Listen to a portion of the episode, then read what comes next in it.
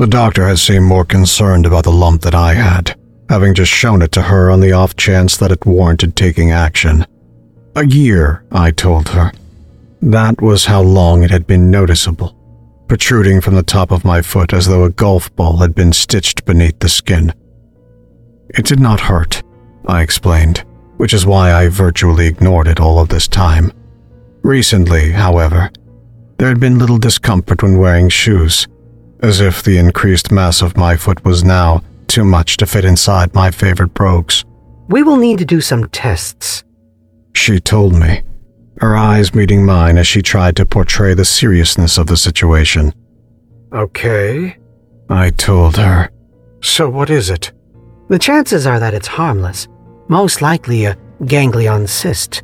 It will have to be removed. Nevertheless, we need to arrange an ultrasound scan to rule out anything more serious. Cancer, I realized, the thought having not entered my head thus far. I did my best over the next few days to keep any panic from my mind, having read online that the chances of it being cancerous growth were less than 2 in 100. Even so, the doctors were incredibly efficient, and I received an appointment for the ultrasound within a week. Looks like a cyst. I was told as an implement was run across my bare foot, squelching through the cold jelly. It looks like a cyst or it is one? Like for definite? I asked, needing some clarification. It looks like a cyst. The ultrasound nurse repeated, this time taking his eyes from the monitor to look at me. I would bet that it is a cyst. That said, there have been many times that we've been wrong and not known until the surgeon started taking it off. Either way, it's got to go. I was told to expect an appointment for surgery very soon, most likely at a private facility due to the longer waiting lists at public hospitals. Ten days later, I found myself in the waiting area of a small private hospital, on the surgery list of a Mr. Yambus. The morning they told me. That was as specific as they could be but I would be one golf ball sized lump lighter by midday. Due to the anesthetic, I was not to eat that day, and as I sat as patiently as I could, my stomach began to rumble. After almost four hours of pacing the waiting room and watching all the other patients disappear to theater, I went to inquire about the holdup. Mr. Yambus is on his lunch break now, I'm afraid the crow faced receptionist told me. I'm supposed to be having an operation this morning. What time will it be then? Take a seat. I'll find out. With that, the receptionist left her station, scurried away down the corridor. This is the point at which I should have felt that something was amiss. Her absence for the next 45 minutes being a good indicator. Three quarters of an hour spent sat in that room alone no other patients, no visitors, and now, not even the receptionist. The only time I stood from the chair was to visit the toilet, which was at one end of the room. If I had needed to venture further, maybe I would have seen that all was not as it should have been. If I had attempted to go back to the street, then I may well have panicked upon finding the large glass doors of the main entrance now locked. I remained blissfully unaware only mildly irritated by the delay, more distraught by the lack of food. Despite the strangeness of the situation, I played the part of the model patient, waiting as instructed. Finally, the receptionist returned. Physically, she appeared the same, but there was something unfamiliar about her. I could not put my finger on it, only a sense that she had returned and was now different. Her voice was slower than before, her eyes not quite looking at me as she spoke. Sorry for the delay, she mumbled, her gaze just passing over my left shoulder. The doctor is ready for you now. Follow me. She led me along the corridor from which she had appeared, arriving at a staircase to my left. I glanced up the stairs ahead of me and saw that the next floor was in darkness. As we began to ascend the stairs, the light fading, I had to ask the reason. Is there something wrong with the lights up here? Not that I'm aware of, she replied. but it's an old building. It seems a little dim upstairs, I'm afraid. A little dim? I thought. It's almost completely black. At the top of the stairs, we passed through a doorway into a narrow corridor with drab red carpets. The walls were painted in the repossessed house color of magnolia, with a hideous burgundy, floral border wallpapered along them. Damp patches appeared above the skirting boards, and all was eerily silent. This is your room. I was told, the words sounding almost robotic as they slowly struck my ears. Get into the gown, and I'll be back soon. I pushed open the door to the private room, expecting the same level of darkness, but my eyes were in for a shock. There was no issue with the lighting inside, the brilliance of it causing my pupils to retract suddenly. Once inside, I closed the door and looked around. It was spotlessly clean, as a hospital room should be, but in stark contrast to the corridor outside. There was a private bathroom and a hospital bed, a machine for taking observations, even a television fixed against the wall. The uneasy experience outside soon dissipated once inside, and I stripped out of my clothes, unsure whether or not to leave my underwear on beneath the gown that had been provided. I decided that, as the surgery was to be on my foot, there was no need for me to expose everything to the medical staff. A few minutes later, as I struggled to drag the surgical stocking across my good foot, the receptionist returned and invited me to follow her once again into the darkness of the corridor. We walked slowly through the darkness, my eyes following the line of wallpaper on either side of me. It was unexpectedly long, the hallway. It was only as I started to feel we had walked further than I had anticipated that I began to notice that there had been no breaks in the wallpaper. No breaks, and, therefore, no other doors which could have led to other rooms. As I weighed up whether or not to inquire about this oddity, the receptionist stopped suddenly. Slowly, she raised an arm, pointing ahead into the blackness. Take the lift down to level B. Someone will meet you there. I could see no lift or anything else up ahead, but I made my way cautiously regardless. B, I muttered to myself. As in basement? I came across the shiny surface of the lift door.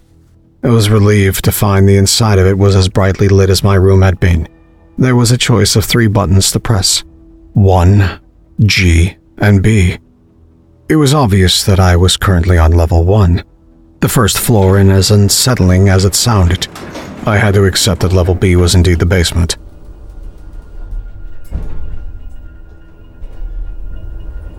In the short moments that the lift was in motion, I feared that I might step out into some horrific scene.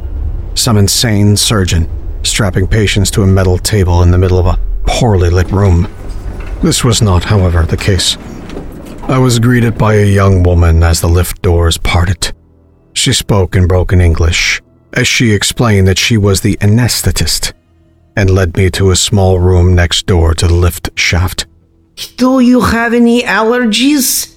She asked, her accent sounding as though she may be Polish or Russian, perhaps. I told her that I did not have any allergies, and she indicated to the bed, which I climbed upon, doing my best to keep my underwear covered. You'll feel a little prick, she told me, holding a long, thin syringe in one hand. My immature streak showed itself for a second as I let a little smile pass my lips at the words little prick. As it happened, it was a rather sizable prick as I felt the needle pierce a substantial vein in the top of my left hand. Count backwards from ten. She ordered, placing a mask across my nose and mouth. Out loud. Ten, nine, eight, seven. And then I must have been gone. I could not say how long I was out for, only that when I came around, I was back in the room. My room, tucked into the bed. The television was on, showing some kind of talk show, and sat in a chair, with his back to me, was a man. I tried to speak but could not make a sound come out. Must be the anesthetics, I thought. I tried to move my arms, but I had no luck with that either. This was the first time that I had had surgery, during my adult life at least. I was unsure of what was normal and what was not, so I waited, certain that I would regain some sensation shortly. It felt like an age before the man turned towards me. And if I had been physically able to, I may well have recoiled from the sight of his face. He instantly reminded me of a comic book villain, severe burns causing the left side of his face and neck to appear discolored and lumpy.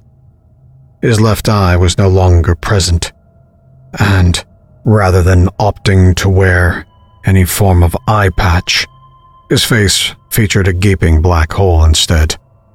How is the patient feeling? He asked, in a voice much more well spoken and confident than I had expected. I could not answer, my mouth barely moving. Ah, yes. You won't be able to speak yet, I'm afraid. Can you blink? I tried blinking and found this to be manageable. One for yes, two for no. Are you feeling all right? Of course not. I can't move or talk. I blinked twice. I see, he said, seemingly unsurprised. Well, I am Dr. Yambus, he told me. I performed your operation. That was quite a lump you had there. However, I'm afraid I have a bit of bad news. My eyes felt wide, worried about what was coming next. It turned out that the lump, which we had hoped was simply a ganglion cyst, was actually an egg. Rather unusual, I would say. Nevertheless, don't worry. We dealt with it. And all those little buggers which came spewing out as soon as the scalpel hit it. the doctor said this with a chuckle, as if what he was telling me was an amusing anecdote that he was sharing at a cocktail party. My mind raced, wanting to know more about what had happened, yet unable to speak. I attempted to concentrate my mind onto the foot to try to detect anything out of the ordinary, but there was nothing. Terror began to creep in as I realized that I could not feel any parts of my body. I bet you'd like to start feeling again, the doctor declared, as if he had read my mind. Even so, trust me, you won't want to just yet. Would you like to watch the surgery? We record all of our procedures for the medical students. I can put it on for you if you'd like. I paused, unsure if I really wanted to see my foot being cut open. If I have no way of looking at my actual foot, then I suppose it's my only choice. I thought. I blinked once.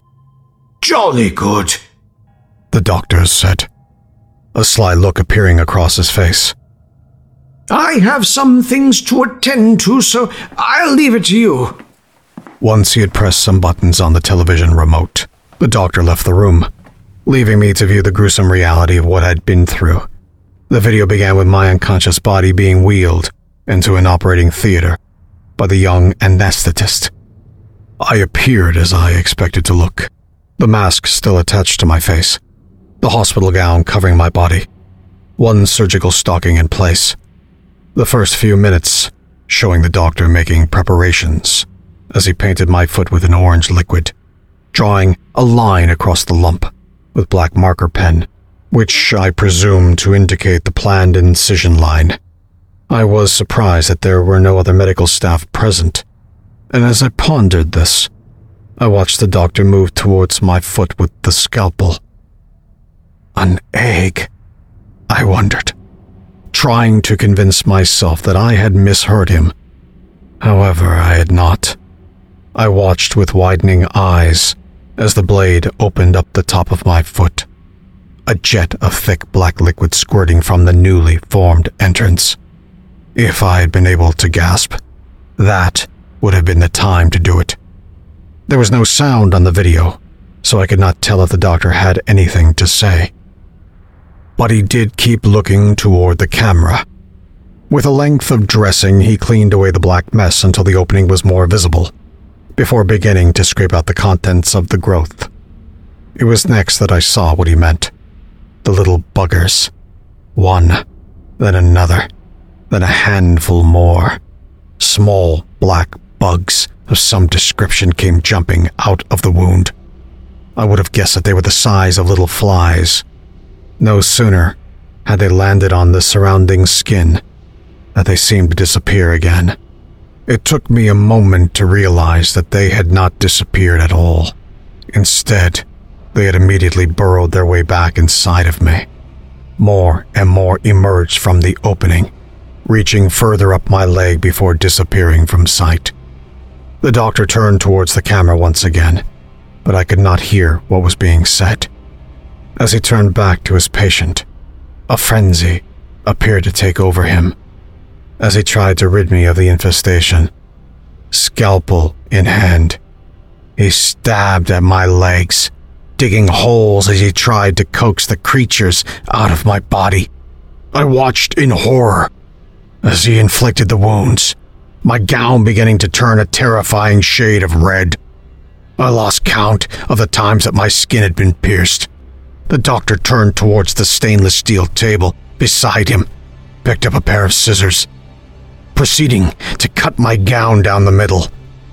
He pulled both sides away so that they hung from each side of my bed as he eyed my bare chest. It looked as though he was checking for any signs that I'd been bored into by whatever had made a home inside my foot.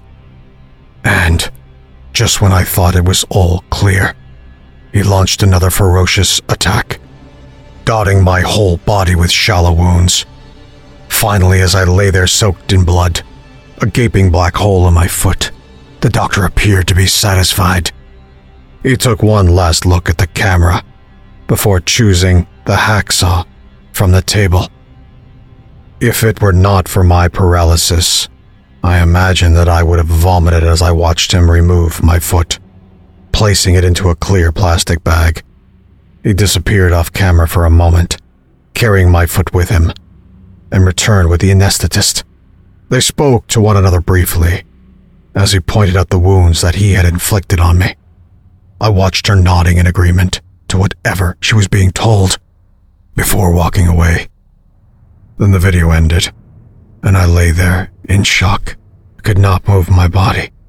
I could not feel anything, and worse than this, I could not even see the damage that had been done as I was unable to remove the duvet. The video had only been ended for a minute or two before the doctor returned to the room. Are you okay? He asked, somewhat stupidly. I blinked twice. I know it's a lot to take in. There's no hurry. Let me explain what has happened. The doctor continued to stand above me, his deformed face staring into my paralyzed one. As you saw, you had an infestation. It's rare, but it does happen. We've taken a sample from you, as you could see.